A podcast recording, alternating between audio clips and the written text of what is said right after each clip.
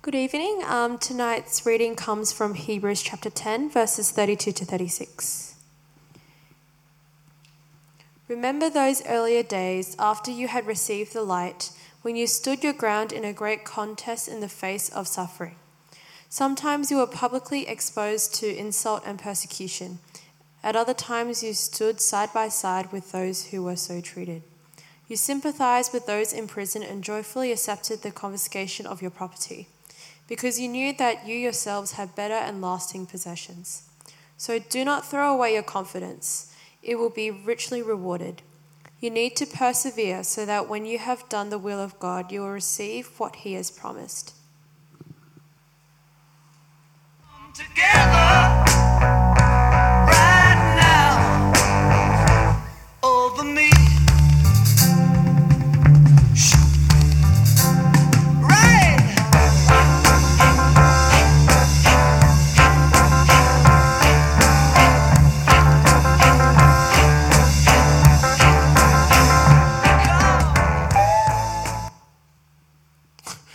last one of those funny Better Together videos? Oh, it's a shame. Josh made them all. Give him a clap. They're lovely, aren't they? You and I are unavoidably and irreducibly hope based creatures. We are controlled in how we live now by what we think will happen later. I heard this quote a few years ago and it's really stuck with me. It's by Tim Keller, and um, the more I think about it, the more I think it has something rich to say. Every big decision I've ever made, ever, everything that's controlled the way my life has gone, has been based on what I hoped would happen. After finishing high school, I enrolled in uni hoping to learn some important things, develop some good skills, and eventually, hopefully, get a good job. Uh, many of us work hard during the week hoping to make a difference or even just to get paid at the end of the week. And we eat certain things, exercise certain amounts, do all kinds of different things because we hope for something. And ultimately, how we spend our life is determined by what we hope will happen after we die, by our eternity. What we think about what life is going to be like after death determines how we live now. We as humans are hope based creatures. As I've uh, been giving more, sorry, as I've been getting more opportunities to preach, um, I've been really enjoying the learning and the preparing stage of it because it feels like everything that I prepare is like the most exciting, most important thing I can say. And Alana laughs at me when I say this, um, but this really does feel like one of the most important things that I've like ever thought through, written, spent time thinking about. I don't think it's something that we think about enough. I don't think it's something that we slow down and ponder enough. What is heaven going to be like? And honestly, I wish I could speak for like an hour, maybe two hours, but I have 20 minutes, so I'm going to do the best I can.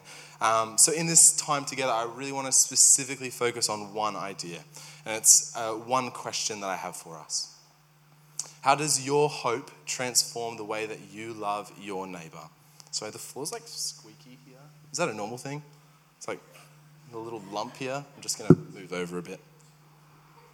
I'll say that again. How does your hope transform the way that you love your neighbor? And in order to break this question apart, we're going to mostly look at Hebrews chapter 10, verse 32, that Anessa just read out for us. Um, but before we get into it, I'm just going to pray for us. Lord God, I, I want to thank you that in Jesus we have solid, everlasting hope.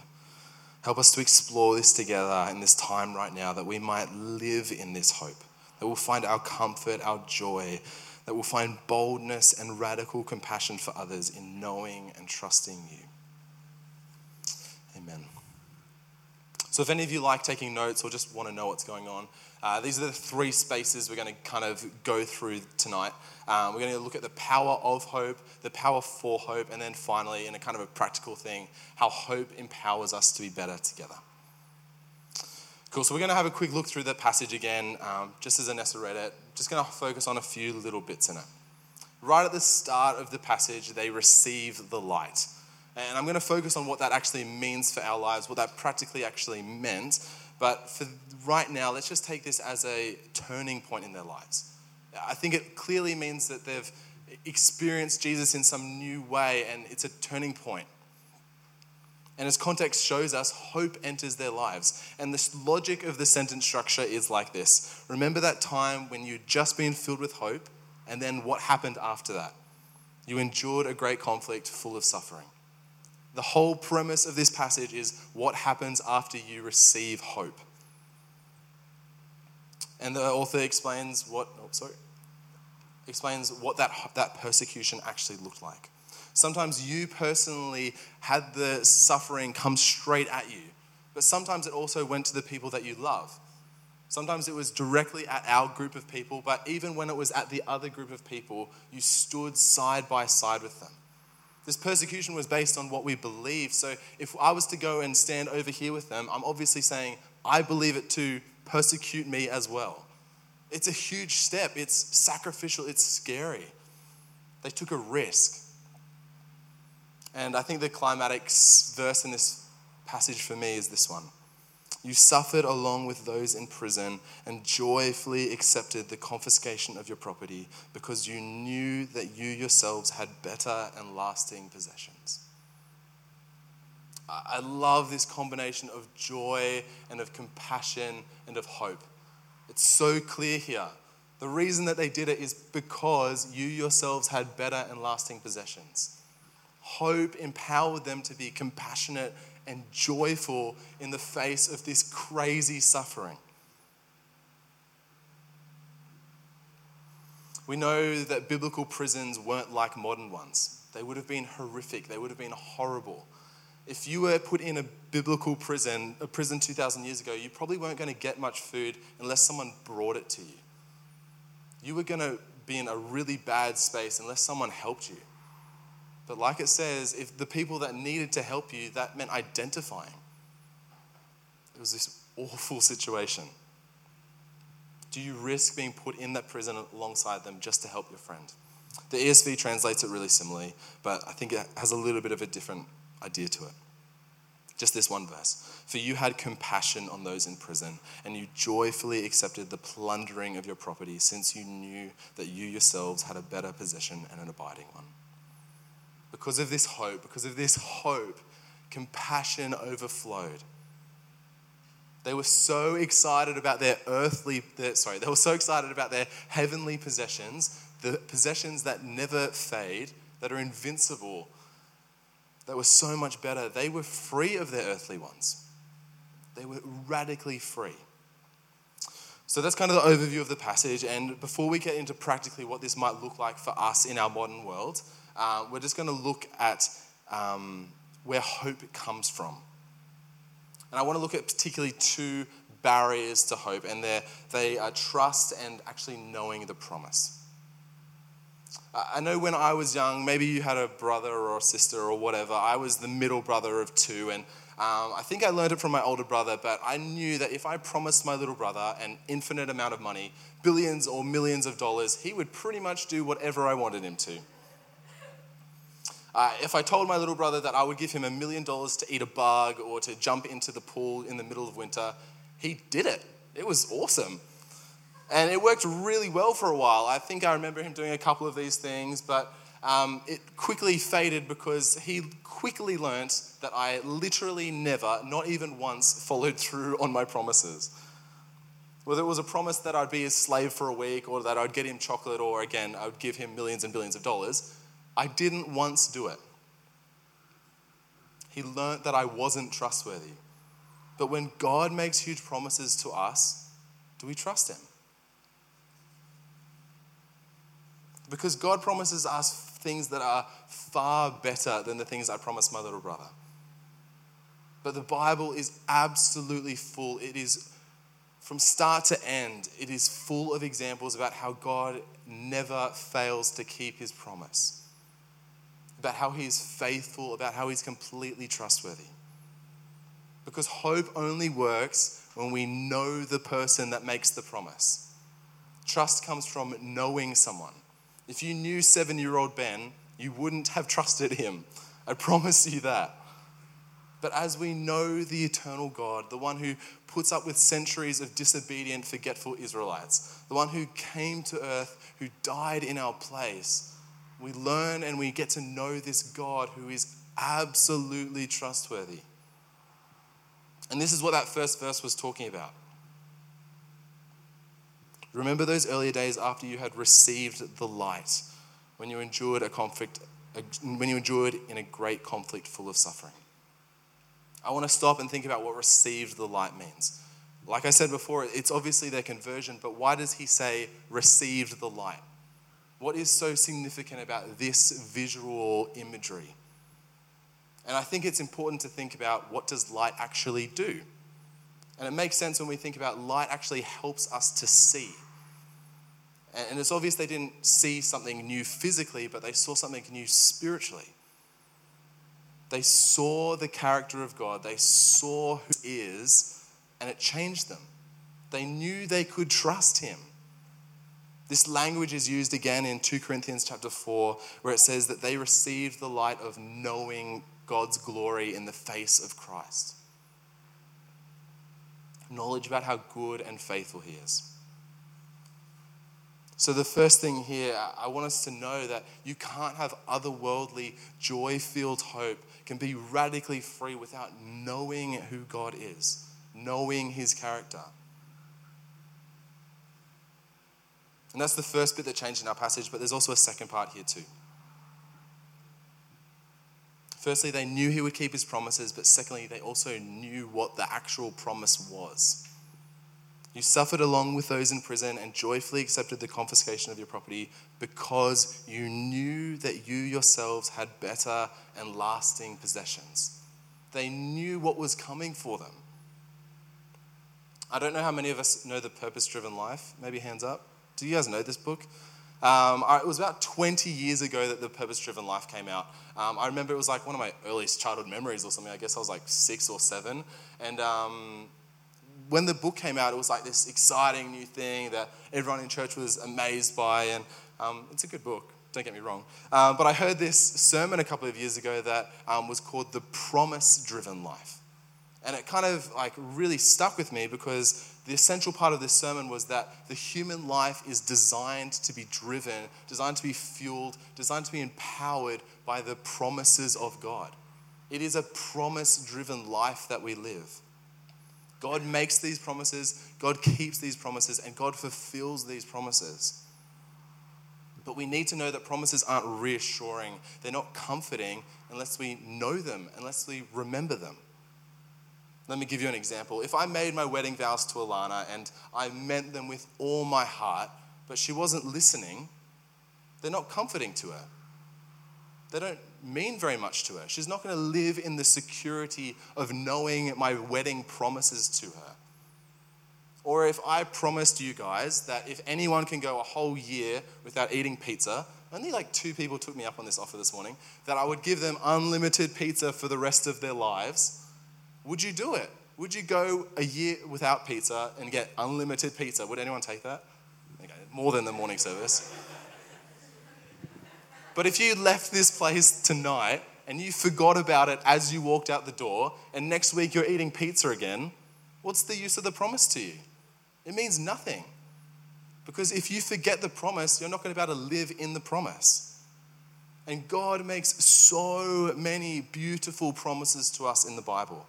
I did a bit of research and I found like a list of like a thousand different biblical promises to us. And um, I wonder if anyone here would be brave enough to maybe share theirs. I like, think two people shared theirs from this morning. Maybe like a favorite Bible verse. Anyone going to be brave?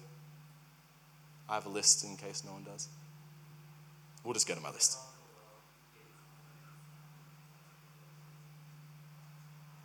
Beautiful. The top one on my list I love it. Oh, it's pretty small. Hope you guys can read that. It's so good. John 3:16. For God so loved the world that he gave his one and only son that whoever believes in him shall not perish but have eternal life. That is a beautiful hope-filled promise for us. And the promise is that whoever believes in him shall not perish but have eternal life. And if you don't know that promise, if you don't live in that promise, what's the use of that promise to you? If you don't believe in him, you're not going to get the reward of the promise. But knowing it actually brings comfort and peace. And going down to Philippians 4 6 to 7, do not be anxious about anything, but in every situation, by prayer and petition, with thanksgiving, present your requests to God, and the peace of God, which transcends all understanding, will guard your hearts and mind in Christ Jesus. I, love these promises. When things are crazy, when they're turbulent, when life isn't going well, you can pray and petition and give thanks to God, and He will guard your heart and mind. That is a biblical promise to you. These promises are designed to fuel your life, to drive your life. But if we don't remember them, if we don't live in them, if we don't treasure them, we're missing out. I've done um, one kid spot this. Sorry, uh, let me just explain what Kidspot is. As, um, so in the morning, uh, in the morning service, we have a little space in the service where all the kids come down the front and someone kind of chats to them for a little bit. And I've done one Kidspot before, and um, I talked to the kids about what they thought heaven would be like. Um, I got a few funny responses. I remember one kid said, um, "Heaven's going to be the place where the zombies aren't." Um, I hope that's true. I, I'm pretty confident it is. But sincerely, right now, if you had to answer that question, what would you say heaven is like? Do you have an answer for that? Are you excited about it? Do you actually know and know for sure what God has in store for you in heaven?